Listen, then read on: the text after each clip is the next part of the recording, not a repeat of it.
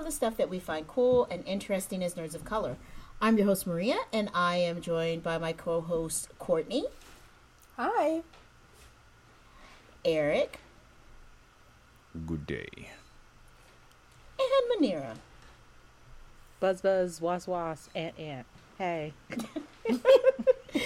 All right, guys. Well, if if Manira didn't give it away, um, and also if we didn't already say we were doing this, today we're going to be doing our review of the start of Marvel's Cinematic Universe's Phase 5 with Ant Man and the Wasp, Quantumania. But before we do that, Eric is going to give us some news. Let's go, Eric. News.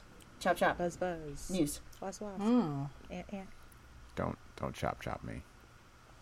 I'm a man. I'm a man with news to tell. Oh. Yeah. Yeah. Shut up. News to tell? Yep. Okay.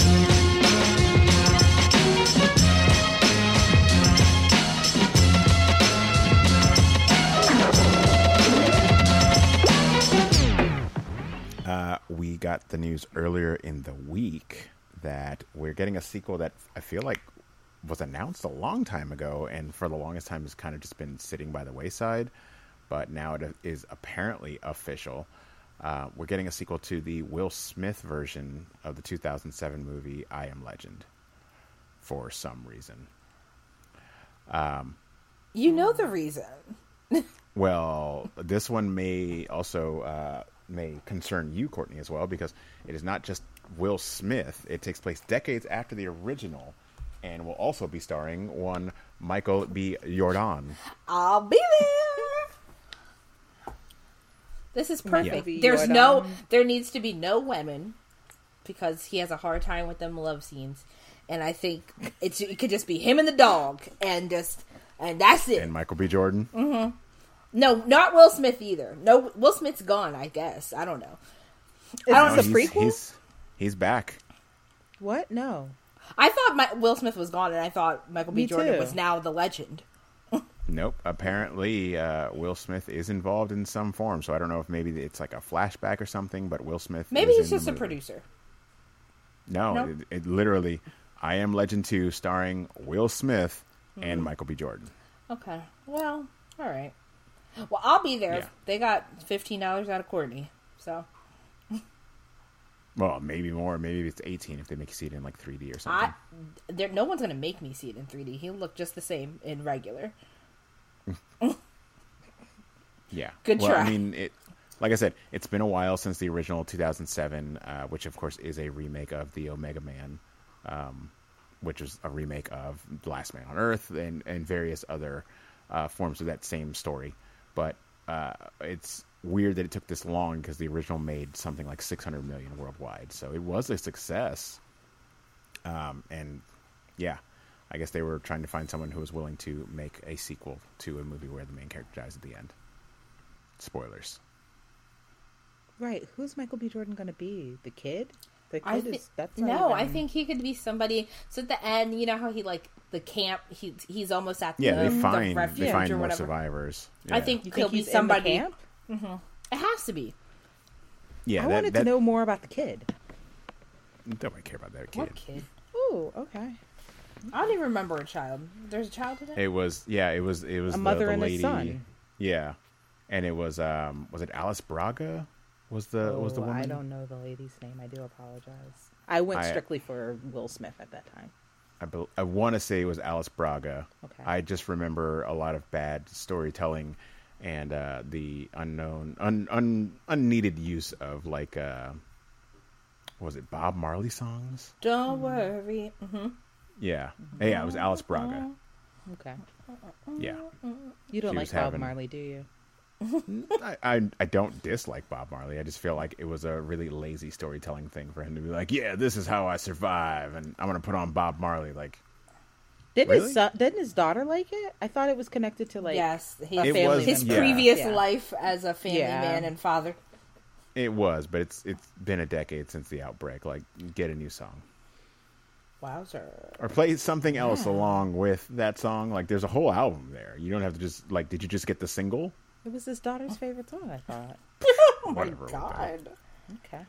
Anyway, uh, in sad news, we did find out this week that George T. Miller, um, and that not to be confused with George Miller, the other Australian director, George Miller, the director of uh, the Mad Max series as well as Happy Feet and 3,000 Years of Longing.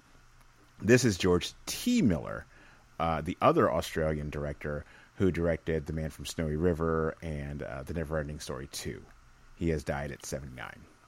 That is not the sad people died news that I thought you were gonna say, and so I gave that. Oh, but I'm so sorry to that man. I don't know who he is, but may you rest in peace. Did you did you have another death that I may have, have overlooked? The Yeah. most important one, Richard Belzer from Law and Order, Detective Oh, yeah, Munch. that, uh, it really hurt me. That that yeah, that was today. Detective Munch of Law and Order. Um, yeah, that that's a sad one. And Homicide: Life on Street. Mm-hmm. Real OGs know. Yes. Yeah. Well, he, he's on Law and Order Special Victims, or was it not? Is it as SVU? It- is he's on? yes, it was SVU. But he was Yeah. also on. But he started off on Homicide. Well, Homicide, my mom told me Streets. That he actually started as a comedian. Didn't know. Yes. I found that out the other day when I looked him up after I had to make sure that he had indeed passed away and it wasn't like some fake shit like they like to do. No, uh, he's he's also he has played the character of uh, of John Munch on a couple of other shows, comedies as well, including Thirty Rock and the uh, Unbreakable Kimmy Schmidt. Which, if you didn't know, there you go. That. Now you know. Also, he and Henry Winkler are cousins. I learned that just now. He and Henry Winkler, what Cousins. are oh, they? I didn't know they were. Did not know that. There you go, Courtney in there dropping the uh, the knowledge bombs on you. Um, but yeah, he unfortunately passed. Uh, did they say what it was? Was it cancer? He's he was been dealing with a lot of me, uh, medical Medical issues. problems. Yeah. Yeah. Um, also, if you, if you didn't know, he had been on a couple of episodes of Miami Vice, and he was also in uh, Scarface. That makes sense. Yep. Like the original, well, not the original, but the 1983 Scarface. Yeah. So that's sad. Uh, moving along to more sad news. Um, this one more so sad news for myself and fans of the series. We are getting a another reboot of the Hellboy franchise in film. Uh, if you don't remember the 2019 version by Neil Marshall, good for you. It's not great. Um, it felt like a waste of the Hellboy lore. It felt like a waste of uh, of of Hopper from Stranger Things because he was pretty good in the character. Just the movie's not great. Uh, also, a waste of Ian McShane as uh, as Doctor Broom. He liked it. We watched his um, Hellboy, not his Hellboy. We watched his um, his showing of his house uh, with Liz, with uh, Lucy Architectural Allen. Digest. Thank you. And he he enjoyed himself. Uh, I don't doubt that. Um, this Eric said one, the movie was shit though. it was, it was pretty bad. It was it was not good. and they did like they were trying to build out their own little interconnected universe, Universe. which yeah, Stop. which makes sense. I want them to in, stop. I want you to stop in- feeling like you need to build a universe every time you make a fucking movie. Sometimes just let a movie be Yeah. a fucking movie. God damn. Let let the first one succeed, and then if it's good and people enjoy it, because there are a lot of other characters in the Hellboy universe. Like they they went as far as bringing in uh, side characters like Lobster Johnson, and some of the other little known BPRD members, um, including what is it? Daniel Daniel Dae Kim uh, played. I forget which character he plays, but he basically plays a man who turns into a tiger or a leopard and I, I appreciate them finally giving some of these lesser known characters love, but the movie itself was just bad. Um, this new version will be directed by uh, Brian Taylor. If you are unaf unaware of Brian Taylor's films, he was part of the duo of directors Neveldine and Taylor, who brought us such amazing early 2000s hits as uh, Crank and Crank 2 with Jason Statham, uh, as well as Gamer and the. Um, I want to say they did one of the Ghost Rider films. I think it was the second one. None of this Spirit sounds like a good idea. That's it. It does None of this sounds not. like a good idea. And I'm very sad. Yeah. Well, right now they're apparently going to be following the uh, comic Hellboy: The Crooked Man, which was uh, one of the the storylines from 2008. So, no word yet on who will be playing Hellboy, um, or if they'll be bringing back David Harbour. But uh, apparently, the announcement of who's going to be taking the role should be, you know, within the, the coming weeks. So, boo to that. Um, this one is a little weird one. Uh, apparently, Netflix, who owns the rights to Arrested Development, the um, the Jason Bateman show, also featuring Will Arnett and uh, Portia de Rossi, will be leaving Netflix on March 14th, which is weird because uh, after Fox canceled it after the third season, Netflix renewed it for two more seasons for four and five, which were weird to say the least. The, the just the way that the show ran and them trying to, to do a lot with the, the you know picking up the story basically the next day, even though close to a decade had passed. So um, it's it's very weird. And right now, there's no word as to where it's moving. Um, but the the word on the streets is that it, it might be going to Paramount Plus. Which I don't understand that either because I, I don't. They, they would have been on Fox for the first three seasons. I don't know who owns the rights to any of that. But the the thing, if you go to Netflix right now and you go to watch Arrested Development, it literally has a banner on there that says the last day to watch on Netflix is March fourteenth. Oh wow. Yeah. So that's strange, and uh, We're in a weird time. it is. It is a very weird time if you're a fan of like shows that haven't been on the air for a while, or you just don't know their fate. the The only thing that this could lead to is that um, possibly, like right now, you can watch the first three seasons of Arrested Development on Netflix, but also on Hulu. So maybe it'll go to Hulu or Disney Plus. Who knows? Like maybe they finally bought out the rights from Netflix to keep those additional two seasons that were filmed. Doesn't Disney own 20th Century Fox? They do. Maybe it's just going to go to So Hulu. yeah, that that also makes sense. Yeah, Hulu or Disney Plus, and they just didn't want to pay Netflix anymore. So Stop taking things if you're not going to do with anything with the things that you have. Do you guys watch Yeah. that show? I No, I I mean I watched the first three seasons, but I'm talking about like they saved the Orville. I'm circling back. They saved the Or- Orville, but they they haven't done anything with it. And like when people ask, they're like, mm-hmm, who knows? Mysteries. Like, yeah, do something with the things that you have. Uh, I don't know. yeah, do you have bad feelings about the Orville? Me? I do. It's been a while since that last season ended, and we've heard nothing. And so. they keep giving these little coy ass answers, and I I just feel like you're playing a lot of games. yeah, I don't like that. I do not. Also, uh, we did get the uh, the news from Feige himself that. Uh, well, we, we we talked about it last week that Blade is still coming and that uh, Mahershala Ali is still playing the role and all that stuff is still well and good. But we did also get the news that um, Marvel's Phase Five, which we're talking about today, because Phase Four was, uh, you know, uh, Ant Man and the Wasp: Quantumania is the start of Phase Five. Phase 4 ended with uh, Black Panther: Wakanda Forever. Um, phase Five will end with the uh, un- unofficially because we know that there's an Avengers movie at the end of Phase 5 but Phase Five will end on a normal storytelling note with the Thunderbolts film. He's Right, been very chatty lately. Yeah. Well, they have to be. Uh, Like I mentioned last week about the the weird investor war going on and like them having to cut costs and a lot of people getting fired and things moving around and him mentioning how, you know, they have a quality a quantity over quality thing going on with the shows on Disney Plus, so you know, I think he, he has to go out there and calm people down and remind them that the big name projects are still coming and that they're working behind the scenes, but you know, some changes changes are happening some for the good, some for the bad. But yeah. Uh, and lastly, unless you guys have anything else, uh, we did get the news that Ant Man and the Wasp: Quantumania is uh, it's at 120 million over the President's Day weekend, so over the three day weekend, and that's just domestic, which is pretty good. That's about what they were expecting. Um, yeah, Okay. but it, it hasn't made as much globally. It's it's at about 225 million.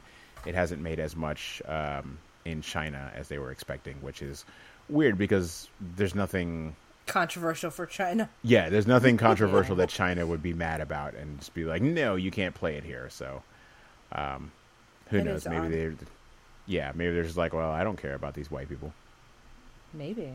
Maybe. Maybe they were like, this movie was meh. Maybe. Uh, but yeah, that is all my news. Unless you guys got anything that I might have missed. Not that I can. No, think I of. don't think Negative, so. Charlie. Yeah, Well, I, I think it's a good segue right into it. Excuse me, Ant Man and the Wasp, Quantumania. We all saw it over the extended weekend, and now we're going to tell you guys what we thought about it. So let's just jump right in.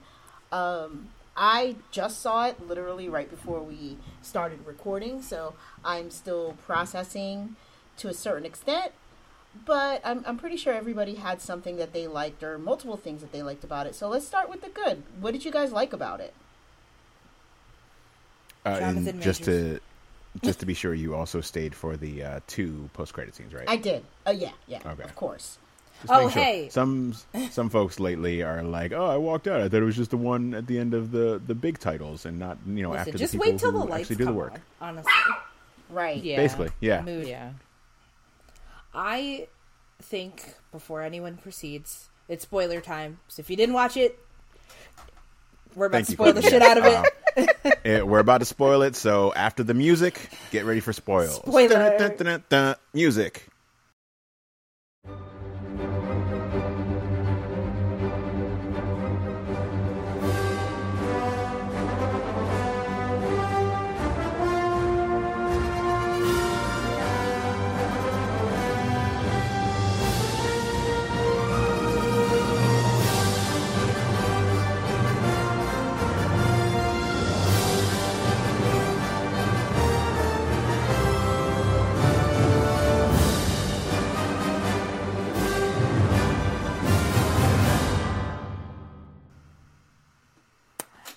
On that note, Jonathan Majors, I think he's the only thing that saved this movie for me. I think I. Oh wait, we didn't get to talk. We're not talking about the bad stuff. Um, Jonathan Majors, it was lovely. I think it was like a lovely, like visually, it was very pretty. I think some of the special effects were a little clunky, but I feel like the like the quantum realm is like very pretty. Like colors are a vibe. Um, The layer that you got to, the layer that we got to. That one portion of quantum, I should say. Um, yeah, that's it for me. Oh, and um, William Jackson Harper, but criminally not enough. So, and that's that's those were my wins. All right, Veneer, what about you? Um, Paul Rudd is always a win. So I think Paul Rudd did the Lord's work. Um, I like what Michelle Pfeiffer did.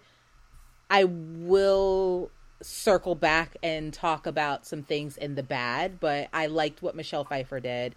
Um, John, I mean Jonathan Majors, like he really gets that Kang has to be different people and he is really doing different people because he was completely different from He Who Remains and completely different from the three that we saw after the fact.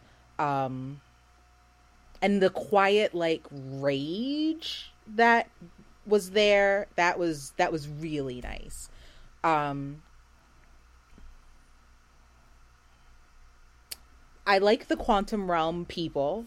I wanted more of them. If if we are going to have quantum realm people, then I wanted I wanted a little bit more of them. Um and Chidi, like again, wanted more for Chidi. Eric and I had a theory and it wasn't that at all. and I think that that's a little sad as well. But um yeah, those are and the quantum realm is really beautiful. Like you said, it is it is very beautiful. Um and I can't wait to delve in deeper, I guess. But yeah, no. That is that is it. What about you, Eric? Yeah, no, I um, and to not to spoil it because if you've gotten this far, you've you've been spoiled. My theory was that um, William Jackson Harper, aka Chidi from uh, from The Good Place, aka uh, I forget what his name was in this movie, but he was the the telepath, uh, Quaz, who could read people's minds. Um, my theory was that he is. If you don't know, I'll give you some Kang backstory. Kang is a time travel traveler from like the 30th century, and he exists on multiple planes of uh, of existence. Um, and there's dozens and dozens and dozens of variants. Again, if you watched all the way to the very very end, um, he is in every universe a descendant of Reed Richards. Um, and my theory was that Reed Richards also has multiple variants across the multiverse. That William Jackson Harper would be playing Reed Richards because I thought he would make a really good Mister Fantastic. Even And though I we've, we've seen that immensely. yeah, we've seen John Krasinski as Mister Fantastic in in um, Doctor Strange, but at the same time, we also know that there are variants, and the variants don't always look the same. Look at the Peter Parkers that we saw in No Way Home. There's three different Peter Parkers from three different universes, and they all look different. So that was my big hope was that that would be the the big reveal that you know Reed Richards or a variant of Reed Richards was down in the quantum realm and it didn't come true. But I still love William Jackson Harper in the role. I, I thought he, uh, you know, he usually plays kind of the straight man, and you know, same here. He, even when he witnesses some weird things, he, kind of keeps a, a sane face, and having that power of always being able to read people's minds can't be fun. Um, I love William Jackson Harper. I enjoyed a lot of the visuals here. Um, especially some of the, the like the the look of the quantum realm. Uh, I'm gonna like no one has mentioned it.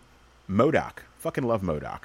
I like what they did with him here because his it's a different origin than we get we get in the comic, but it made sense. Like they found a way to take this character and make him make sense within the MCU without making it seem too dumb or explaining the reasons why his arms and legs are like that or the you know how he got the technology to to become MODOK. Um, so But I was really happy was- with that. Sorry, I want to circle back to that. You didn't think he was too like slapsticky? Like It was No. not. It was giving very much Hayuk. And right. Darren, I didn't like but it. Darren wasn't that in the first um in the first Ant Man. Like he's smart. He's No, a he was- man. yeah. I, I, I, but I feel like they're playing off of the uh, the things that we've seen. MODOK recently has become less of a, a terrifying villain and more of kind of a joke villain. Um, even so far as the the Patton Oswalt show that only did a, a season on Netflix that was amazing. The MODOK show, uh, not on So Netflix but on. Hulu. Yeah, really funny, and a lot of people. I was surprised when they when they said that they were going to have MODOK. I was like, oh, okay, well, can we bring in Patton Oswalt again, who has been in the in the MCU in multiple roles? But like, why not just bring him in to play the character?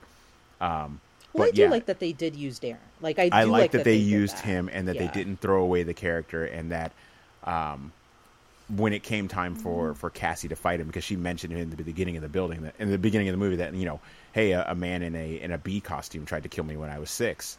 Um, I thought that was a good throwback, and I was like, "Oh, okay." They're just mentioning Darren, and then when they finally get to the quantum realm and they reveal who who MODOK is and how he got like that. I was like, oh, okay, that tracks. That makes sense. We didn't see anything of Darren in the second movie. There wasn't no revenge arc, um, and wasn't no. don't correct me, um, yeah, it just Sorry. made sense, and I thought it worked really well. And it's one of the things that I really enjoy because I'm a fan of MODOK. It, it, like I literally have a MODOK portrait on my wall, but the one here is MODOK. Uh, you know, metal organism design only for karate, and he's doing like a karate kick with his jet his jetpack.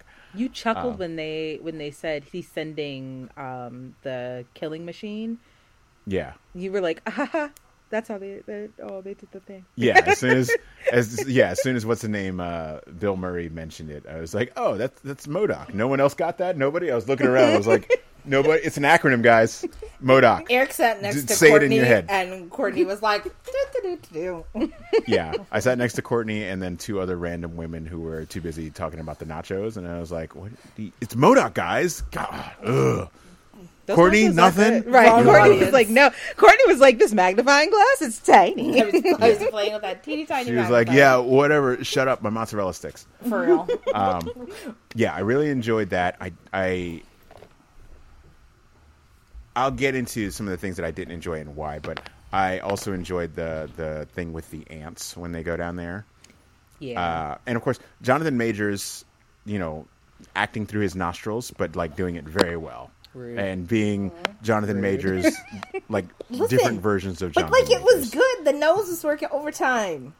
That's yeah. that man's. Those are those man's features. How No, fucking stop dare it. you? I don't No, think no, the no. features It's are not about bad. his features. It's I'm not just saying, about the like he features. acts It with the about entire how- face.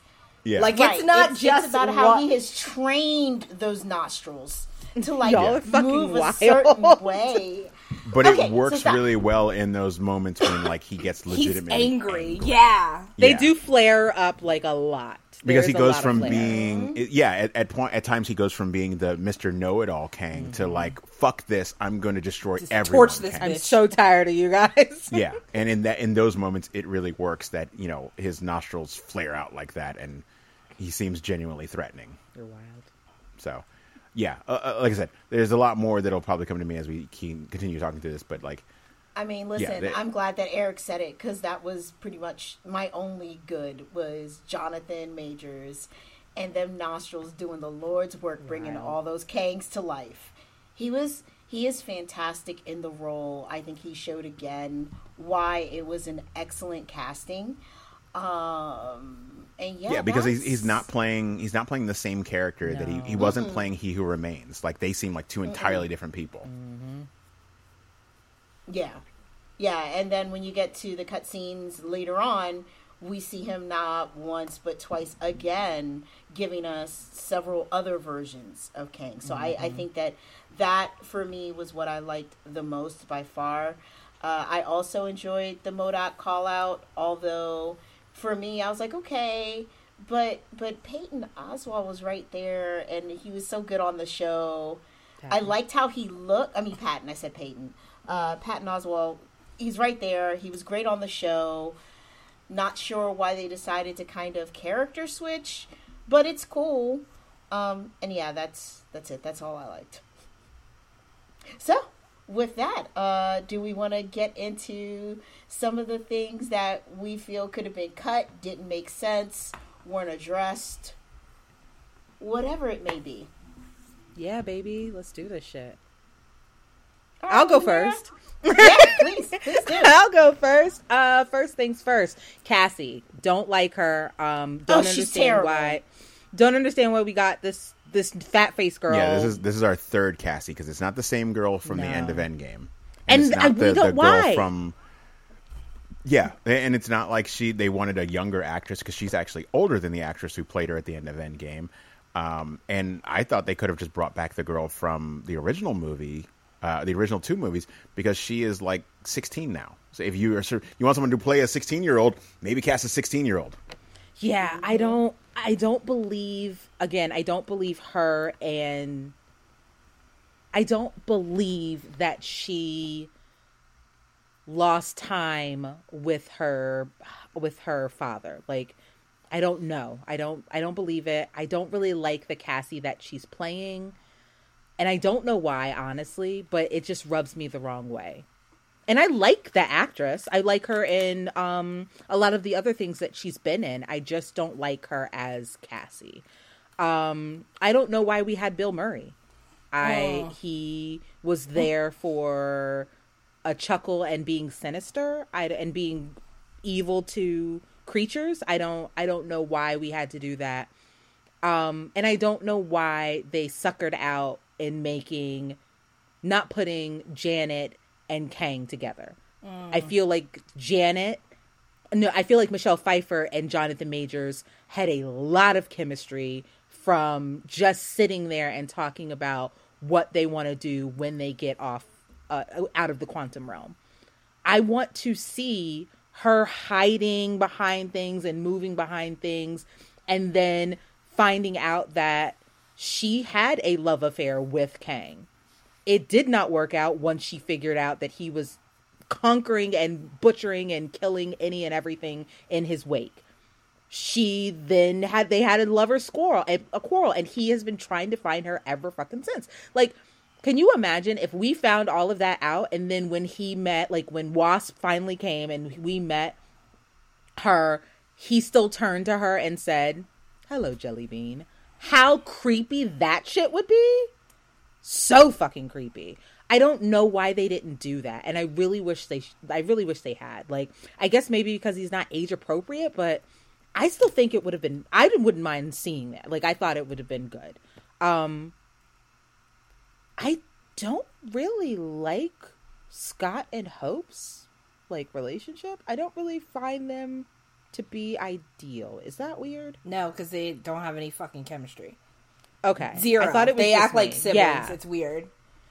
I mean, I, not- th- I like I bought it and I bought it in the first Ant Man, but I haven't been buying it since. I don't buy it. I didn't buy it in the second one. I don't buy it in this one at all, honestly. Um, and I wish that they had. I don't know that the whole family needed to come. I wish that it had just been um, Scott and Janet. It sucked into the quantum realm, and then Janet imparting all this wisdom and backstory about herself to Scott. and the quantum realm people. Like I know that I said I like them, but mm, do I really? I don't know. You're like I if they're know gonna be I if they're How? gonna be You there, know you need them. more detail. Right? Yeah, yeah. I think I'm. I think I'm good. As soon. Oh, and MODOK. I don't like that they made him uh, slapstick funny. I wanted. I wanted him to be frightening. Now, I mean, with the way that it shook out, we'll probably being that we have multiverses, we'll probably meet the really creepy one. Um, but I don't. I don't like that he was slapstick funny. I don't like that. And that's it. I think. All right, Courtney, what about you? The reason why you can't get Kang and Michelle Pfeiffer is racism. I think it's fully based around race. It might be. but that's just me. Um, I don't like the way that MODOK looks, but I don't have a horse in this race because I don't know anything about him. I just visually, I just don't like the way that it, it looks. His face is scary, and I don't like his tiny legs. he's, he's pretty comic. That's how he's accurate. supposed to look. Yeah, Yeah. It's- Well- yeah, it's very accurate. I don't like it. It's not for me. I don't have, like I said, I don't have a horse in this race. I don't know anything about it. I don't know a lot say, if, about if him. anything, if anything, him having a mask is not comic accurate. Like the little deployable metal Oh, whoa, mask whoa, that whoa, whoa, that's whoa, not whoa. from the comic. Um, what else did I not like? Um, not enough screen time for William J. Harper. Just not enough for me. Yeah. Like, don't. Because I feel like they almost used him as bait for this. They did. And, like, for you to get less than 10 minutes screen time combined, I just, I don't know. That just rubbed me the wrong way. I'm like, well, there was no point. Like, you could have just put, insert any, literally any other, like, actor from the Screen Actors Guild, and he could have done that part. So, to me, I'm just like, this was a waste. Um, Well, wait. Do we have a telepath? No, Okay, so he's. I mean, he's the first, so obviously he'll be back. But no, to your point, I do. He. They should have utilized him a little bit more. or for something else. Like, this was just, why? I just want to know why. Like, is there a bigger picture here that I'm not seeing? I don't know. Um, what else just didn't work for me? Um, piggybacking off Manera, didn't need Bill Murray. Didn't need. I don't like who plays the Wasp. Not Evangeline Lilly. Is that her name? Michelle Pfeiffer. No, well, yeah, no. Oh, Evangeline Lilly, you had Lily the right the one. Wasp. Okay. Yeah. I don't like her. I just I don't like her. I don't care. I, she was crying about her mom. I don't give a shit. I'm so sorry, but like I just don't even. First of all, Michelle Pfeiffer looks younger than her, and I don't. I don't know what it is. You're not wrong. You're not. There's wrong. something about. Okay, I can forgive.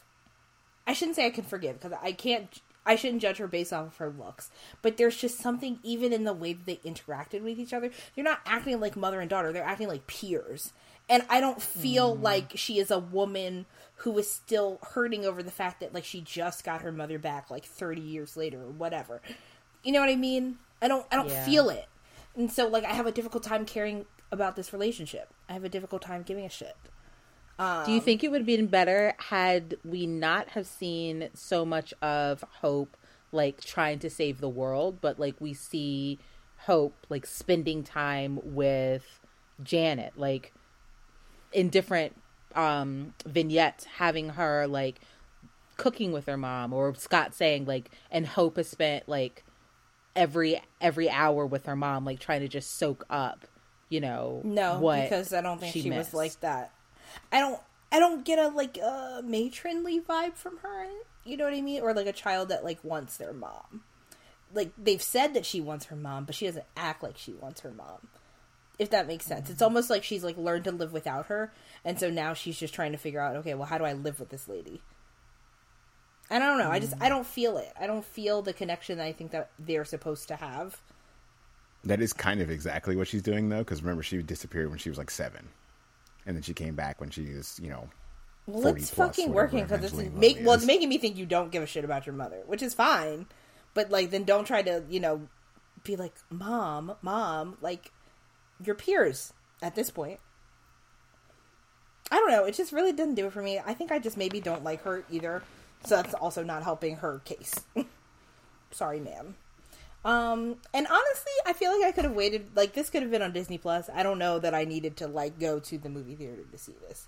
I guess I don't feel like there was any sense of like, wow, this was a movie that really like a standout movie in like the Marvel like cinematic universe. I feel like it moved the story along, but moved the story along just as much as like an episode of like one of the shows would have. Does that make sense? I don't know that I needed to see this in the theater, personally. It did hype me up for Loki. That's about the only thing it gave me. Oh, forgot about that. Yeah, because I'm second, upset that yeah, I'm upset that we got that and then I couldn't go home and watch an episode of Loki. That is what I'm upset about. You can shake your head all you want to. I don't care. All right, Eric. Shake What, your is, ass what you were you? Was there anything that you didn't like? Um, I mean, I liked more than I disliked. Uh, I disliked Bill Murray as as Lord Krylar. Um, I, I one, Bill Murray's very hit or miss for me. Um, two, like his character is a very, very, very obscure Marvel character, like in the comics, but at the same time, like showing him in the trailer was just getting people who like Bill Murray into the into the seats because he's in the movie for five minutes and he makes no difference to the story. Um, he kinda and William the- the J. Harper have the same amount of screen time. yeah, and I, I take his his role out entirely and give those extra five minutes to to William J. Uh, William Jackson Harper. Um, yeah, I just it, it's something about him, and I agree hundred percent with Manera that like take him out of the role. Like they established that she was not entirely faithful while she was down in the quantum realm, and she didn't know she was coming back home. She doesn't know how long it's been. Um, I think emotionally, it would have made uh, more of uh, an important story beat to have her have that same physical relationship with Kang Yeah. because they were down there. Like they actually seemed like they had something in common. They started And giving when- lover vibes by that fire, Yeah. and then they yeah, were like, they you know what? together Just alone. kidding. It wasn't. It wasn't like a weekend thing. Like, oh, I fixed your ship. All right, cool. See you later. Right. No, they were there for a A while. long time. Like Yeah, he, the way it that they were more sense. talking, the way that they were talking, like it sounded like she was gonna bring him home and try explaining it to Hank. Like, well, he he now lives with us. Like it, Yeah. I I don't know. I don't know. We saw we saw like in the beginning when it before it even started, we see him crash land and then them together. Like he's the first face that she saw, or she's the first face that he saw. Like I Yeah. don't know. And they they made it a point to like show that it was a flashback because her hair is not nearly as white. Um, and you can tell that it's you know she'd been there for a while, Mm-hmm. but Yeah. you know, yeah, I, I feel like completely scrap Bill Murray's character. You could have had anyone else do do that role. You could have had a giant CG guy who was like, "Oh yeah, this is my buddy. Oh no, you betrayed me. How dare you? Oh." The broccoli guy could have done it. Yeah, the broccoli guy, any any one of the the people that we meet down in in the uh, in the quantum realm. But I mean, but did yeah. we meet them though? Because it, it felt like they were just there. We didn't really get any type of opportunity to connect with those characters outside of we're here. Some of us look like amoeba that you saw in science class, and some of us look like aliens, and we're all Well- here trying to save our lives from Kang. Like say there was that's- no a there was no opportunity to connect with those characters, so it left me not giving a fuck about their freedom. Well, that was what I was going to say uh, as another like knock on the movie is that it felt like two different movies. Um, We all know, and we've seen in the last two Ant Man movies, and anytime Ant Man has popped up in the MCU, that it's more of a, a joking movie, um, mm-hmm. kind of akin to the last two Thor movies. But at times they can be a little serious, but not like eh, but at the same time you have this separate like civil war rebellion thing going on with them trying to fight back against Kang. That seems like a completely different movie. Mm-hmm. I feel like this movie works as two separate movies, but not as one movie because Ant Man. The, the the reason it had to be an Ant Man movie is because we had to find Kang in the, in the in the microverse as they call it in the comics, but to keep it as slapsticky and jokey as it was, it doesn't really work when you try to get more serious and Yeah. you start to get into the, into the more Kang related things. So like it doesn't it, no one gave them the note to like make it a little bit more serious but also like this is an Ant-Man movie. Find find better times to work in some of the funner jokes. Like yes, I agree. Uh, MODOK could have been a bit more serious, and he has his little you know confession moment at the end. Uh, I I would have preferred MODOK maybe be a you know maybe twenty percent more serious. Because even even when he is you know quote unquote dying, I feel like we'll see MODOK again. Um, he's he's very jokey about it, like oh I'm an Avenger, and like it- Yeah. well, like this man is still dying. Maybe maybe let's not make a joke right now. Yeah. Learn learn when to put that joke in there. Like he could Well, have I done mean, it after he died. But it's hard to put a joke in there when Paul Rudd is famously known for being a comedic actor who is great in ensemble comedic cast. So to me, part of the reason that the humor worked the first two films was because of the cast that they put around him and uh in in like his little crew that brought they brought their own comedy and they made him funnier. I think that when you Mm-hmm. remove them from this film and you leave him to amoeba Which they did. people and weird aliens, Like we didn't see any of his original crew. No, right, Well, right, Technically, nobody. The we we didn't get back. Uh, we didn't get Luis back. We didn't. We all knew Ti wasn't coming back. Right, but right. Um, the only one that does come back is David Dastmalchian, who doesn't play the same character. He plays the voice of Veb, the uh, the the microverse person who like is like their Babel fish who, Who can is my Exactly. standout star? He was fan fast, fantastic. I love He's him. But- so but much. Fantastic even. But that, but that in and of itself is the problem. You took Yeah. out all of the other comedic notes and left Paul Rudd and again random amoeba and fake alien people to try to provide comedy, and none of the jokes hit. It was dry, and I think that's the Well, other thing. here's- the here's the thing. combination. you know what would have made this work? Give, give us a five minute intro scene. Don't even don't even show us like if you wanted to keep the comedic tone but have it be about a serious thing. Give us Luis giving his recount of of Janet What's in the going on? micro in the microverse and meeting Mm-hmm. Kang. Give it to give it to us as him doing it like he's done in the past two movies, and it would have been fucking hilarious, and I would have been way more excited about that. Yeah, yeah. It's just it. But it, it, has there. there's a tonal issue. Their family is dry as fuck.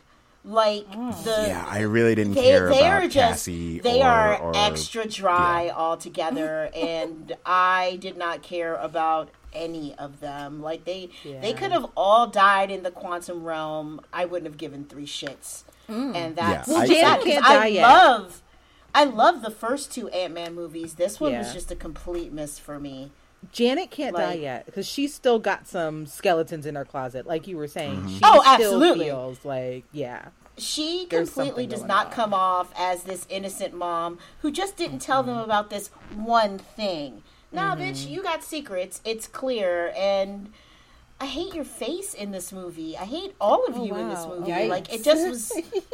sorry. Well, there there's also a lot more you. depth to to the characters in the mul- in the microverse that we don't get. Like there's whole Mm-hmm. there's warring factions, there's there's royalty, there's things like that. But again, a lot of it is squeezed into an Ant-Man film where you could have had a like Disney Plus show about the microverse leading up to it. Doesn't have to be a, an ongoing show, but give us like a mini series. I was gonna say, would it have been better if like we didn't meet those micro people at all? Like it's just us getting sucked down and like us trying to figure out how to get back, and Janet like moving away, like Janet hiding from Kang, and then the only thing that we really see is us trying to get back, but then us dealing with Kang. No micro people. I feel like the microverse thing could have been like from her interaction when when they get the clothes and like the the flying beast. That could have been all we needed to see about her past in the microverse. Like we know, oh, okay, you've been here, you know your way around. We don't need to meet this whole freedom fighter crew. Yeah. we know Kang is awful. We know Kang is. You know, they could have the the thing the thing when they're going through and um and and Hank is like, "Holy shit, that guy's made of broccoli!" Like that could have been our intro to say, "Oh, okay, there's all kinds of people in the microverse." Yeah. Um, but we, don't need to meet them. Yeah, we don't need to meet them because they really make no difference to the to the plot. Like, there's some character building for Cassie there when she's like, "Oh my god, you know, I'm gonna I'm gonna meet." save uh, the world. Yeah, I, I get to meet Jentorra, who you know also criminally underused. Yeah, I just. Uh, I mean, I feel like okay. Was that that I'll- Amazon chick? Because Yes. I, didn't- I didn't Gen- even get Jentorra. her name. Yeah, I think they only say it like once. obviously we're going to go back to the quantum realm like we have to they've Hmm. got people there um and if the kang is as big and bad as he says he is we're gonna need some place to stay for a little bit but um i just i don't care about any of these people Well, uh, another thing that I uh, was a big knock for me. It ended too happy. Yeah. And I don't mean like I don't mean the the the birthday party like oh my god is Kang still here. I feel like the movie should have ended when Janet, uh, not Janet, but um, hope Hope and Scott got stuck in the in the quantum realm. I was like, oh, okay, cool. Leave them Yep. there. Yep. That gives if you're gonna if you're gonna make um what's her name Cassie. Cassie. Cassie. If Cassie is gonna be our new, you know, because clearly they're setting up Young Avengers because Cassie is also a member of the Young Avengers in the comics um, in certain runs. But like, let her be with her adoptive grandparents in the on the regular realm and have have Hope and Scott stay in the quantum realm, even if it's just for you know uh, uh, you know, have them pop back up at, in the Avengers movie in you know the Kang Dynasty. Like, oh, we've been here. This is what we've been working on. You know, that would give you a chance to expand on these people in the microverse. Uh, but like, they got stuck there, and then five minutes later, it's like, oh no, I I, I fixed it. The door works again. Come on through, guys. Like, I feel like you could have ended. You, you couldn't have been as happy. We know that they're alive. I feel like it needed to be a downer ending, and it's not. It's more of a questionable ending. I think I understand what you're saying. Like, for it to be the subject matter that it is, there's no gravitas on the situation. It's like there were no stakes. Yeah. So I was yeah, just like, because right. uh, again, there's this isn't like a typical big Marvel movie where you know, I mean, there's sky beams and big explosions and battles and whatnot, but like, no one knows any of this happened. It all happened in the microverse. And when Scott comes back, she's like, "Oh no, I'm I'm back, guys. You know, I'm back to being the celebrity that I've become since the events of Endgame." No one up top knows about this. yeah And I, I kind of like that for an Ant Man movie because the first two Ant Man movies, they're not like universe ending or world ending things. It's like the second one is, you know, the biggest thing is is Giant Man in San Francisco and them trying to mm-hmm. stop Ghost. And the first one is all very small scale. Like the, the ending of the movie is, is in a child's bedroom. So it makes sense, but at the same time, I feel like at a point you have to give Ant Man the tragedy that he deserves, to, so this character doesn't just become a joke. And they took that away almost immediately. I was like, "Oh, okay, cool. We're going to end it here with them stuck there, and we'll come back to them in another movie." I mean, I was kind of hoping that Hank would finally, you know, get all Kick the abusive when he found out that Oh. Janet cheated on him, and then we could oh. get that real tension in the relationship. No, because it originally, like, he is a he's a wife beater. Well, that's only in the ultimate. He's ultimate a universe. wife beater. Oh. Yeah, Ultimate Universe Sorry. Hank Pym is a drunk and a wife beater. Hmm. Okay. And that's took what I pieces- wanted. Bank on that. That's what yeah, I wanted right there. Yeah. Yeah, they took bits and pieces from from the Ultimates, but like at the same time, it, it, that is a completely different story. But like the, the the core, the bones of the Ultimates is what fa- is what you know got us Phase One of the MCU. Mm-hmm. So they picked and choose what they needed to, which I agree with because Hank Pym Ant Man is a little bit more of a cheesy character if you would have gone with the original. And it would have been really distracting to have wife beater Hank Pym in there if you'd have gone with that version. So I like that they just jumped Well, I to Scott Lang. Look, I wanted to beat his wife in this one, so hmm. she just everything about And Michelle daughter. Pfeiffer on the screen. Uh, her and right, and what was that face? What was that face that Hope kept making at every scene when she should have been upset? She had this weird, cringy smile and was like looking optimistic like. She just made this one face. yes, her face looked constipated the whole movie, and I'm like, you've got the the king of face acting right there, girl. You couldn't get him to help you flare your nostrils or do something so your face don't look exactly the same in every shot. No, They on, they only had like three scenes together, so no. Yeah, she was Uh, well, terrible. They're on set at the same time. Janet. Janet should have been much better. Like you're also talking about the woman who played Catwoman, like easily one of the, the top three cat women. She had a little bit of, but she also had a little bit of work allegedly on that face. Alleged. Oh, is that why her face couldn't move either? Okay, she's got an excuse. What about her her sister friend daughter? She was Right. worried Her about keeping her job after her after her conversation. Oh about, yeah, I, I forgot to mention that, in the news. Yeah, about her. You know, she was worried that she was going to get fired because she went to a bunch of anti-vax rallies towards the beginning of COVID, and she Mm-hmm. was uh, vocal about it. Mm-hmm. And somebody apparently pulled her to the side. It was like, "Hey, you want to get coronoed? Because this is how you get coronoed. Mm-hmm. Shut your fucking mouth and get back to work." and get vaccinated, you dumb bitch.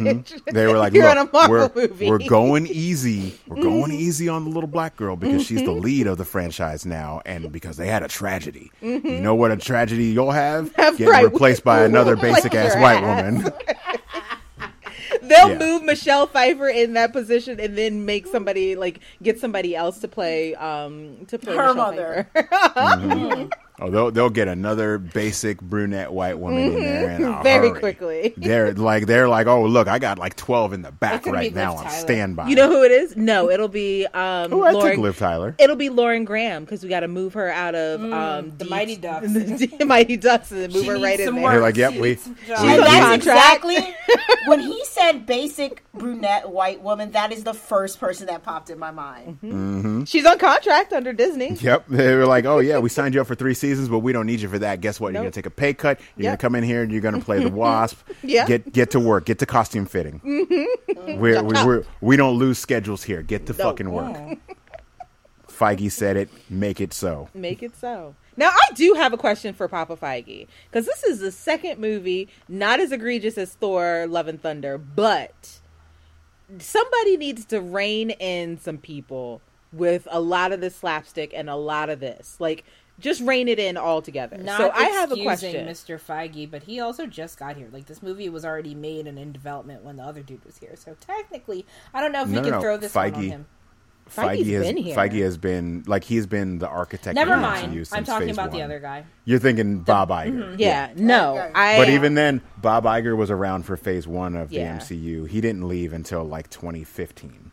I, So he's, but he's been around. people have talked about how rigid and how you've got to stick to the to, to the Marvel script, but what's going on? Because these There's two no were script. stinkies. They well, here's the here's the problem.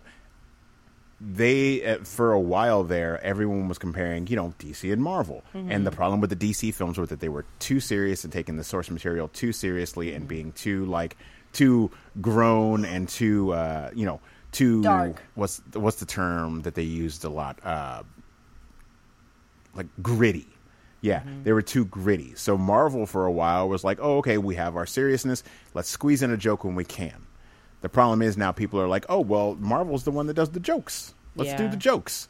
No. Um, they work most of the time, and I feel like certain writers understand where to put the jokes. Like James Mm-hmm. Gunn, he understands with his his Guardians of the Galaxy films, the jokes never seem forced. Yeah. They never seem out of place. Even most recently with the the Guardians holiday special, which should have just been I love that jokes a damn minute. thing. yeah. Yeah, they're, they're, the jokes are there, but they But know so when the to take the story seriously and when to engage heart. Yeah. Ant Man, while not as egregious as Thor: Love and Thunder, um, they didn't do that. They they're too too relying on the jokes. And while it makes a little bit more sense for Ant Man because it's always been more of a comedic series, it, But it you wasn't can tell. funny.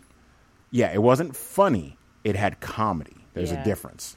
And this one, like, you tried to maintain a level of comedy, but also be a very serious beginning to this new era of Marvel that is all about Kang. Yeah. Yeah, I just I don't know that I wanted Kang to be introduced here because whenever he was on screen, I was genuinely terrified and genuinely like we need to figure out what his flaws are and what we can like store in the back of our minds cuz this guy is going to be a fucking problem like all through. But that I don't know. Here's I the thing. know. I kind of like that he was introduced here. Um, in not such a huge movie, like it is a big movie, but like now no one no one in the main MCU still knows about Kang. It's just Loki and Ant Man. And most of the people in the talk to each MCU other. Yeah, most of the people in the MCU don't even know that Loki's alive. Yeah. Um, and for all they know, he's in another universe because of the the end of, of the Loki show season one. Um, and as far as Ant Man, Ant Man is not a serious character that people take seriously. He's, you know, no one's going to believe him when he goes, "Oh, I went down to the to the microverse, and you know, I dealt with this guy, and he's real bad, and he's gone now." But like, maybe he's not. Yeah. So it it makes a little bit more sense. I need him to show up more often. Like I need him to be in. I need him to pop into uh, Secret Invasion. I need him to, to pop into another He needs movie. to pop into everything if they're doing it. I right. need him to be. I need them to show him working behind the scenes. Mm-hmm. Um, and I, I I can get into the spoilers and Easter eggs if you guys are ready because there's a lot when it comes to Kang in this movie. Yeah. Oh, Yeah, well, go no. I want to wait. Wait, before we do that, I wanted to ask: Do you all think that this Kang is dead? No, Okay. I don't know where he is, but I don't think so. I don't well, think he's dead. Well, okay, Okay. this is where my confusion is. So at the end, the like very last sizzle. No, this first sizzle. There, he's like the other three Kangs. So it's like a Egyptian Kang. There's one that's kind of like a like a scientist, and I think there's like another one or whatever. And the I can I can tell you who, who they are because they're all uh, legit versions of variants You're of so Kang from the excited. Look at comics. your little face. okay, well we're Well, you have the Scarlet Centurion. You have okay. uh, you have Rama Tut, and you have uh, Immortus Kang. They're all they're they're like three of the bigger Kang variants, but they're all versions of Kang. Okay, well those three Kang variants are like they're like mad because they they killed him. So is he dead or not? I think Why would they say he's dead down. if he's not really dead? No. The the okay, and when you see the when they zoom out and they show all of the Kangs popping in, um, another Easter egg. The way that they pop in, if you didn't notice, it's exactly the same way that Reed Richards pops in in uh, Doctor Strange in the Multiverse of Madness, and this is because he is a very he is a, a descendant of Reed Richards, and he has all of the technology in his family. So they all use these these um, I forget what they're called, but they're basically Reed Richards teleporters. Um, and what you're seeing there is the Council of Kangs. Uh, in other versions, there's just as many variants of Kang. There are variants of Reed Richards. They also have the Council of Reeds. So there's there's hundreds of them. But depending on your version of Kang, they only know that you know, like I said, they're everywhere throughout the multiverse. They know that that one is gone. They don't know that he is dead. They just know that he is gone. Okay. So Kang has died, and that version of Kang has died multiple times, only to pop up later as someone else. And it is later revealed that it is a variant of Kang. So never, never consider Kang dead. Okay. I didn't. Con- I mean, I didn't consider him dead with like sucking him in, but also during his little walkabout, like Scott started seeing like vibrant greens and vibrant purples everywhere. Mm-hmm. I don't know. I don't know. Yeah, and that that's a fun little Easter egg too, like just someone you know messing around with the the color schemes. So, do you want to do the Easter egg portion of our of our podcast? Yeah, Uh, so well, we let's do didn't. it. I was gonna say Maria basically said what she didn't like, so I, I didn't want to know. I The whole fucking over her. movie. No, no, no. Let me just put it out there. Okay. I didn't like the whole fucking Fine. movie. This Okay. the the script was choppy. The the family was dry as fuck and no one I they gave me no reason to care about them. They gave me even less reason to care about the little quantum realm people. Um there were lots of pretty colors on the screen but also making the quantum realm look like a weird, like Neil deGrasse Tyson documentary breakdown of the insides of a person is just kind of like meh. I, I just. I- think I so I and I was I was telling this to my husband on the way back. I felt like they tried to do what Guardians, what James Gunn did with Guardians, and using all of the colors in a way that made you feel really connected with the place. Um, and it worked for me in Guardians. It didn't work as well for me in this because it just felt like you know what it felt like. It felt like live action Osmosis Jones. That's what it felt like to me. I love. Uh, That's what I thought it would Osmosis be, and I was excited for that because I love Osmosis Jones. Same. I mean, I also love Osmosis Jones, but but it wasn't right.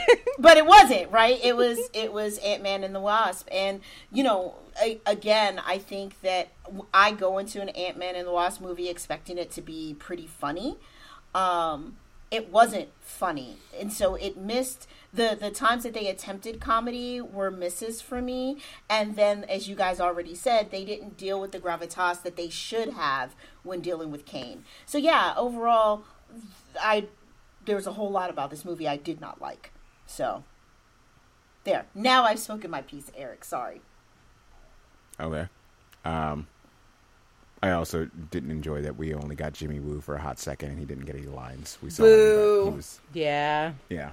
Courtney had questions. I too had questions, but Felt like a waste of Randall Park. Truly. yeah, It maybe we'll was- see him in the yeah. Marvels. It was it was nice to know that they still hang out though. They live in the same city. Of course, they're gonna hang out. Well, I mean he's he's a he's an agent, so he's always you know he's all over the place. Yeah. Well, he Um, found time to travel to dinner with Ant Man, so good. did. Good for him. and see some close-up magic. Yeah. Um, there's a couple of other variants in the uh, in the Council of Kangs that you. It's one of those things that once it comes out on like Disney Plus, I will have to put it in like gigantic 4K and pause it because there's so many variants there. Like there's a scroll variant, there's a lizard variant. He's my favorite. He's my favorite. Yeah. um, I, I is another blink and you miss it thing. There is a variant. The uh, Mr. Gryphon is one of the variants there, and you may not notice him. He's just a man in a suit. He's basically just Jonathan Majors in a suit. fancy, but fancy uh, man. Mr. Mr. Gryphon is one of the people that is the Kang variant that exists in the 21st century in the MCU current and in the comics in the 616 universe who runs uh it, it's funny when you look at the spelling, but like when you read it in the comics, you're not putting two and two together. He runs Kang Enterprises, but it's spelled Q E N G. So keep an eye out in future MCU things in like movies and TV shows. Keep an eye out for like the word Kang spelled like that, Q U Q E N G on like buildings and things like that. Um, I feel like you know, and, and it's a, it's been around already as well. If you watch uh, the last episode of Loki, you see the building floating around uh, in the uh, you know when they go to the the void at the end of time. It's one of the things that's out there. It's another thing, another good reason to go back and watch Loki again because it's just a good show. Um, yeah, they, we saw the sacred timeline, um, and we saw the version from Loki, which I thought was a very good touch because they at, at a point you have to start keeping these things together because now you're jumping into time and universes and things like that. Um, we we hear the word incursions a lot, which we haven't heard since the end of Doctor Strange. And like I said, incursions are going to be a big thing in this coming phase. everyone's going to be jumping from universes. I feel like if done right, maybe we'll finally get uh, America Chavez like being utilized as a good character and not just kind of uh, not the short round of that last Doctor Who Doctor Strange movie. Your brother was so upset with her as well. he was very upset with her. He's like, Yeah. I want the one that's you know all buff and got the And badass. hair and yeah, like mm-hmm. where's my curly hair? It's like, well, baby, I think she just really has straight hair. I'm so sorry about that. Yeah. But she's at the Kamar-Taj, so maybe you know, maybe, maybe she's learning. Yeah. Maybe she'll get a roller set and get some May- volume well, the in the one black lady that was there is dead, so Sarah's Sarah's gone, so maybe not. Oh fuck. Um, That has been hair talk. that well that that other character, yeah, um, I forget her name, but that's another one from Doctor Strange that I felt like was an empty storyline that they maybe cut for time. I told you her name, baby. Her name's Sarah. I have her Funko. Yeah, but did you know that her and Wong are apparently a thing in that Why do movie? you think I have her fucking Funko? Yeah, She is an underutilized black woman. Yes, I do know her situation. yeah. Um, expect more connections to the Loki series, including um, we'll see uh, Ravonna Renslayer again because she is also, depending on which timeline, she is the daughter of a king that helped stop Lo- uh, stop um, Kang in a different timeline. Expect to see more of Rama Tut. I- I- another fun thing about Rama Tut, Rama Tut um, ran Egypt, which was a, a Kang variant, but he was displaced by Apocalypse uh, of the X Men, uh, aka En Sabah Nur. Maria's dogs didn't like that. So I Yeah, don't know That's anything old. that you said. That's old beef. That's old beef. Don't do that. Yeah, you you done got them started. Yeah, the the dogs don't like Apocalypse. Hopefully, we see him again later. But um, in the comics, yeah, he's he's ousted by him and uh, Khonshu from Moon Knight. Ooh, we can't have a. Well, wouldn't it be? Yeah, funny? think about right? that. Like, funny if. Mm. Uh, yeah, some of the other ones that we see, uh, we see Victor Timely, who is the gentleman that shows up, the the version of Jonathan Majors in the Loki stinger at the end. Uh, Victor Timely is uh, he's an inventor, and he is the uh, the founder of the city of Timely, Wisconsin, and He their looks like first he mayor. plays no fucking games. Yeah. Um, yeah, there's going to be some fun ones. Uh, I'm trying not to spoil anything because there's there's a bunch of other th- like that one takes place in the 20s. Um, and Kang essentially does what um, what Kingo in the Eternals does, where like he takes over the role as his father every couple of decades because he doesn't age. I love that for him. Yeah. Uh, yeah, I already mentioned the Scarlet Centurion, uh, who later also i the the title of Scarlet Centurion and a lot of the Kang um, variants are later taken on by Nathaniel Richards, who is Reed Richards' son, his his direct son, who is also a mutant, um, who is a mutant who has the power to recreate realities and shape reality to his will.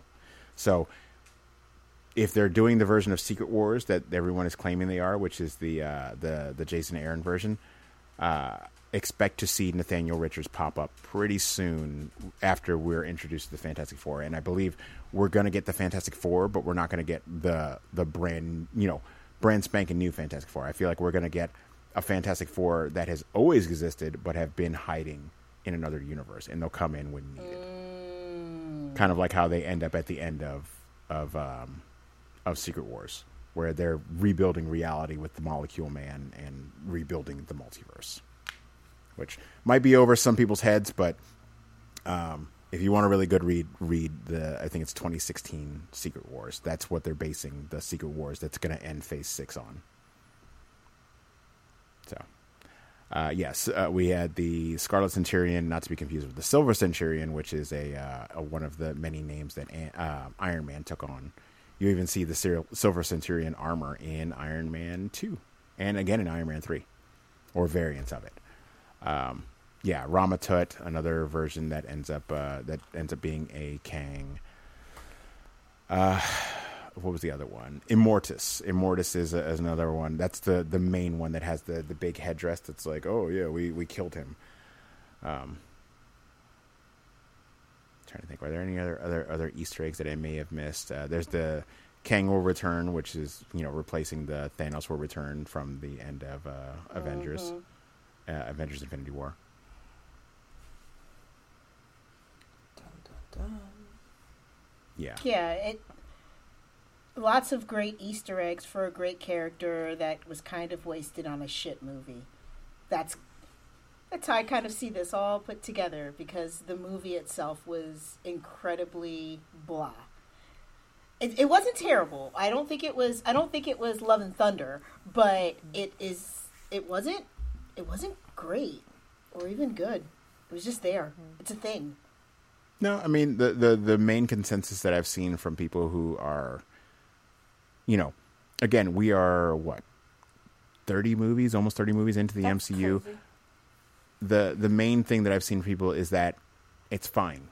That's that's the main word I've been I've been heard. Like it's fine. It's not great. It's not awful. It's just fine. Which I wanted to be a little bit better than fine because I think Kang deserves a bigger Yeah. jumping off point. Right. Exactly. Exactly. And they set it up really perfect for um, during like Loki. Yeah. Yeah, and, and again, they set it up at the end here, but you have to get through this just okay movie. Yeah. All right. Well, with that, I think it's let's it's time. Let's let's give it some stars, ratings, uh, scale of one to five. Eric, where do you put it? Uh, I'm giving it a extremely solid, um, not not anything extra, no half points or anything, just a solid three. Mm, all right, Courtney. What about you? Two five. Manera. I too am giving it a three. Yeah, three three is just like it's fine. It's mm-hmm. three is middle of the road. Mm-hmm. Because I like Yeah, things. I... I- feel like they could have done more with it. Yeah, I'm gonna go with Courtney. I'm giving it a two five. I don't even think it was fine. I think it was passable, which isn't even fine. Um, it just, I kept waiting for it to be over, and I've, like, even when I saw Love and Thunder, I was waiting for it to get better, not be over. With this, I was just like, this is what it is, and it's not gonna get better, and let's just hope it ends.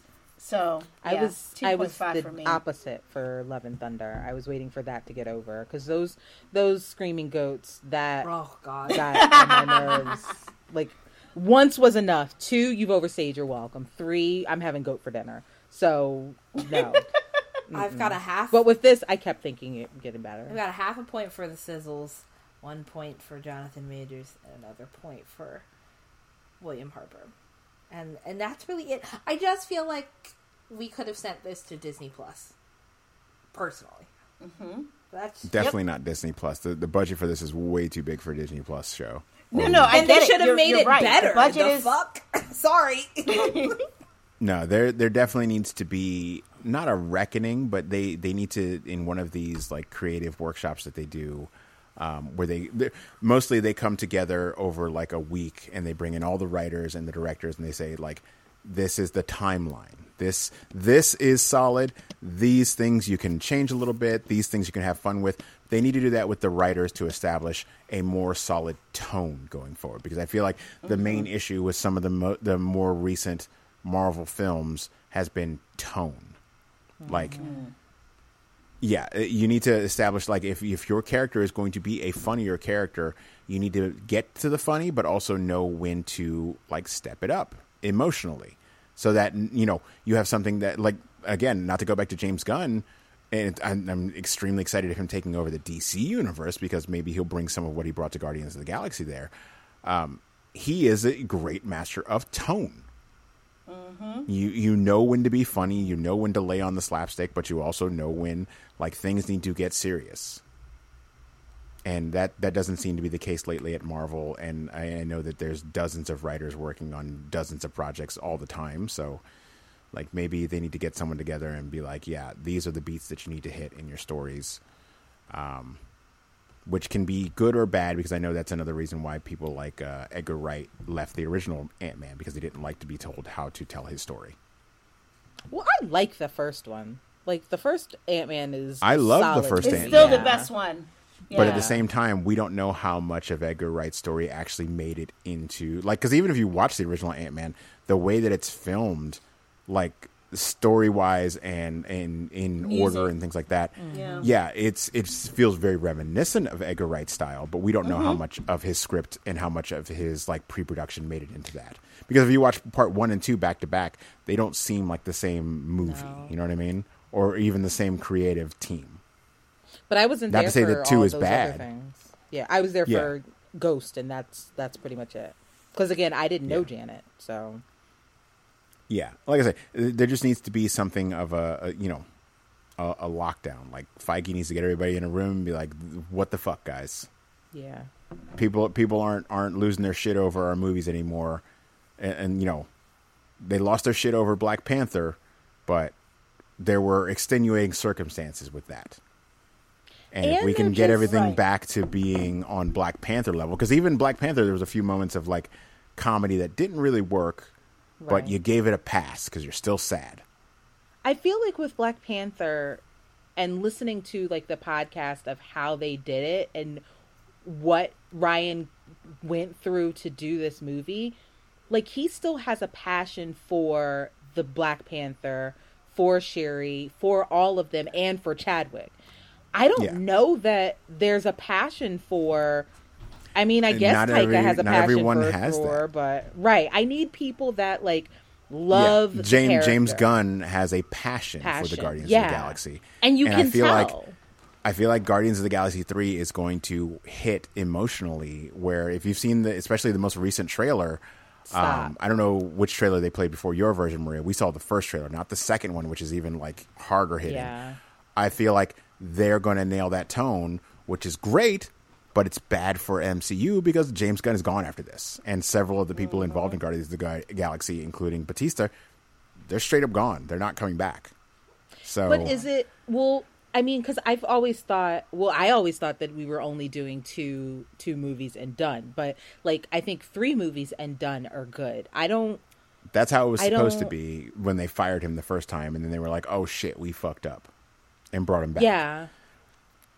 I don't. I don't know that. I don't know that it's a bad thing. I just think they need to instead of following the motto of let's put some slapstick in here let's be funny let's get somebody that knows the character that loves the char- character that i- le- Right. eats and breathes Yeah. the character Well, and not a not a that. not a bad thing that like James Gunn is gone, but James Gunn and certain writers and directors are those people that like when they do something very well, it forces everyone else to evolve to that next level like them. Because things can mm-hmm. stay stagnant and just okay, but then you have someone like James Gunn who came in with Guardians of the Galaxy who was before the movie relatively unknown. Like I, I could have asked any of you three, like, hey, do you know who the Guardians of the Galaxy are? Do you know who Star Lord and Groot? Like most people could have maybe picked out Rocket Raccoon or Groot because they're the popular ones, but like no one knew who the fuck Gamora was before Guardians of the Galaxy, and now they're household names.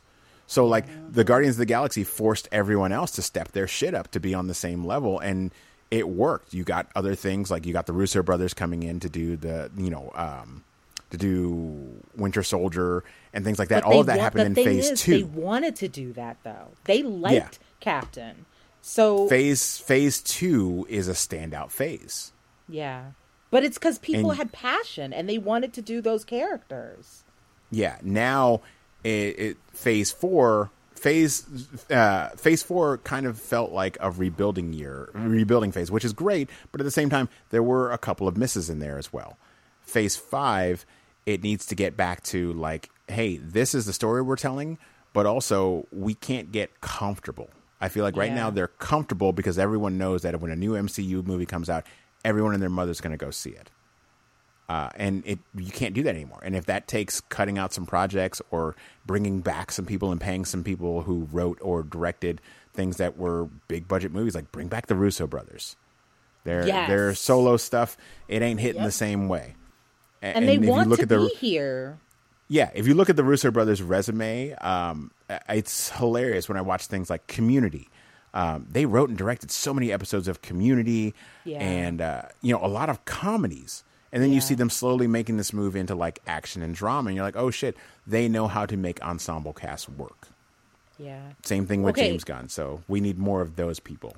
You said you would cut something out. Like what? I know what I would cut out of phase four, phase five. Five. Yeah, I know what I would cut out, but what would you cut out?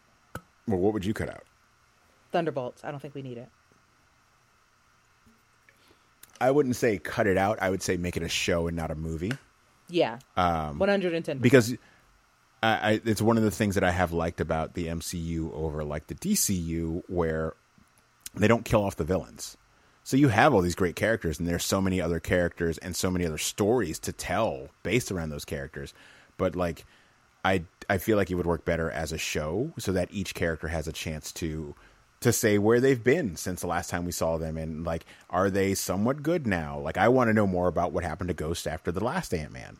I want to know more about what happened to Taskmaster after you know she was revealed to be the daughter and that she's no longer brainwashed. Like, I want to know more about the the, the Black know? Widows. Who's doing Uh, that? I don't remember who's directing it, but I, I can't remember. I, I just know that it's happening. So,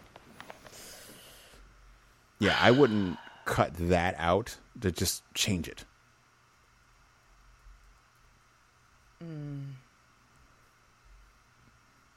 I yeah, I could see turning it into a television show. Yeah. Uh, because right now, well, I, and I think they may have changed it around, and now the end of Phase Five is either going to be Thunderbolts or Blade, because I think Blade got uh, pushed back. Also, not gonna lie, I kind of would like to see Blade more as a show. I feel like Mahershala Ali is the type of actor um, that could could really elevate Benefit that. from a show? Yeah, yeah, Yeah. Well, I mean, he And did elevate like- it like Luke Cage. Yeah, yeah. he he made Luke Cage great, and Yeah. that's a, that's the thing. It's not like a lot of people have bad memories of the Blade TV show that went to Spike TV starring Sticky Fingaz.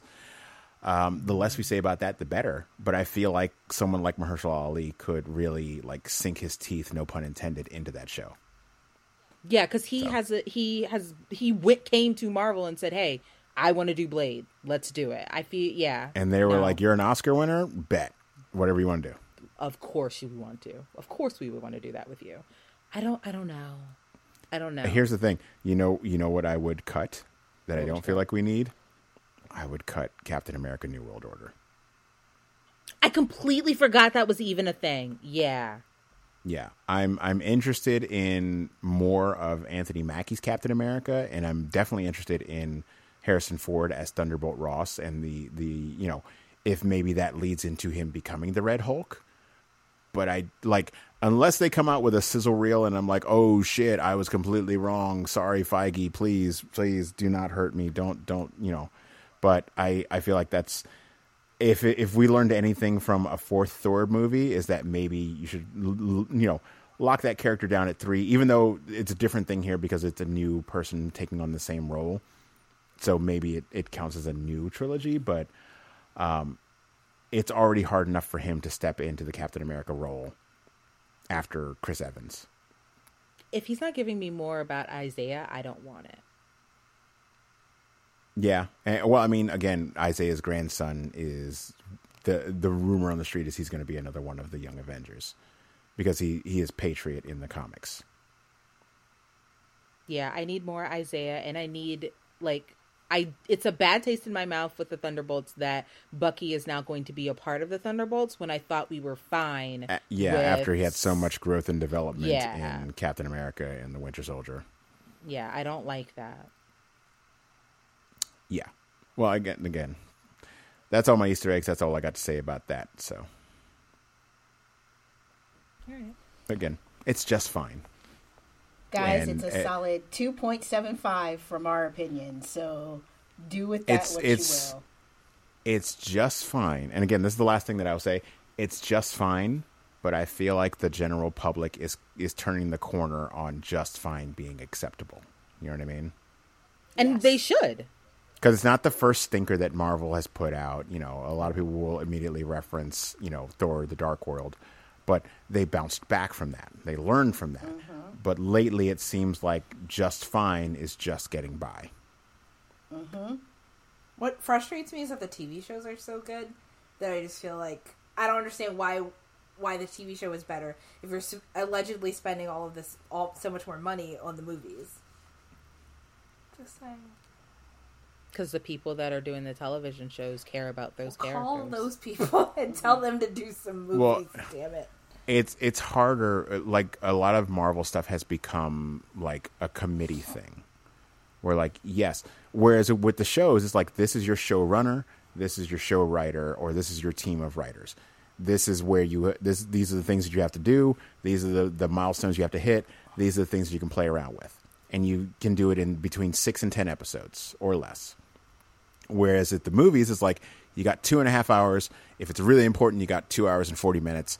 It, it better be locking down some big shit if we're going to give you the three hours we gave Endgame. So some stuff has to go. Some stuff has to be put in. Some stuff has to be run through editors and then run through test audiences and things like that.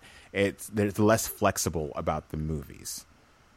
Even though the movies influence the shows, the shows don't always influence the movies as much. Thankfully, they're they're getting a little bit better with that because obviously, uh, WandaVision influenced Doctor Strange, and uh, Loki influenced this. But the influence of those two things don't directly, you know, equal the quality of the movies, as we learned in Doctor Strange and we learned in this.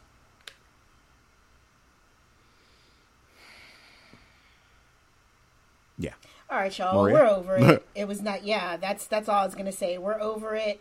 It was a thing that we did.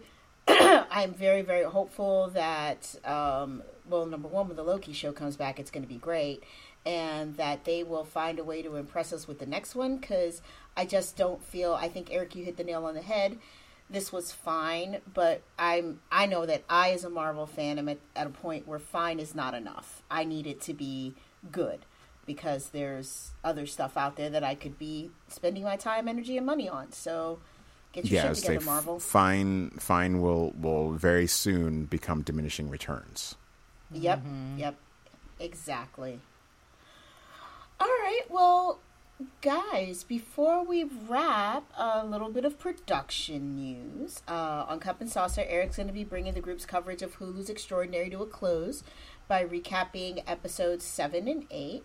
And then next week on here, we're, you know, we're going to talk about something, and, and we're sure that you guys have had this conversation privately. I know we've had it ourselves, but can you separate a controversial artist from their art? Should you even have to? Those are some of the questions that we're going to be discussing and talking about on the next episode. So if you have some thoughts of your own, we would love for you to share them with us. And you can do that by emailing us at concentratedpodcast at gmail.com. Or you can drop us a message on our Facebook page, which is Concentrated Podcast. Or you can follow us on Twitter or Instagram and send us a message through there. Our handle on both is at Concentrated Pod. So that's it for this week, guys. We will talk to you next week. Have a good one, everyone. Bye. Bye. Peace.